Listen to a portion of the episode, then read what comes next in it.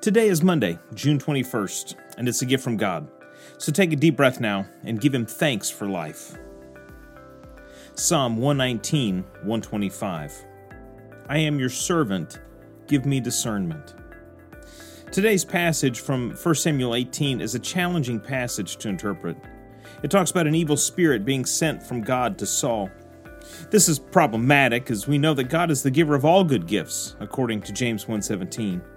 We also know that Jesus was in the business of casting out demons, not into people, but out of them. These are clear and certain truths, and I find it helpful to interpret Scripture starting with clear passages and then working my way back to confusing passages. Now, some people might say that sounds like common sense, but I can't tell you how many strange doctrines and ideas come from people who work it the other way around. So, if our God is good and does good, what good can be made of him sending an evil spirit to Saul? As always, my first stop with a troubling passage is to look it up in Walter Kaiser's book, The Hard Sayings of the Bible. Here, Kaiser offers us three options that I'll share with you. First is that this was an evil spirit sent from God, or maybe better said, allowed to come from God, to punish Saul for his disobedience. If so, it may have been sent to prompt Saul to repent of his pride. Or two, if it was an evil spirit sent from God, it was coming with a message or a warning for others against disobeying God. Option three is that this is more of a mood than a spirit sent by God. If you think about it, we use the spirit uh, word the same way uh, as we describe an overall feeling of a place, person, or group of people. Eugene Peterson clearly favors this idea in the message translation when he writes The next day, an ugly mood was sent by God to afflict Saul, who became quite beside himself, raving. It's this spirit of discontent that I think best fits here, because the chapter before is where we see David getting his victory over Goliath.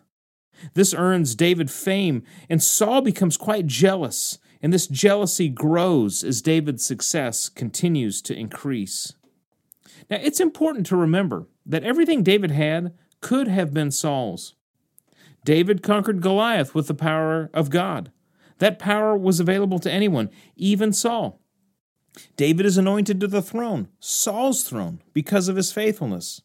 Had Saul remained faithful, he could have continued to sit on that throne.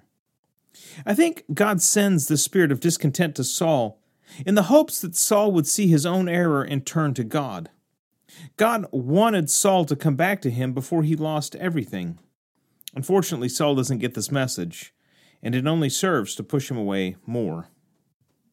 The lesson in all this for us, I think, is simple pay attention to your emotions. If you feel upset, ask yourself why.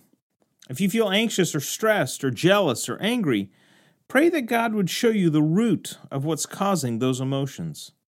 Our emotions are indicators and we often ignore them. They're messengers telling us that something is wrong and we need to deal with it.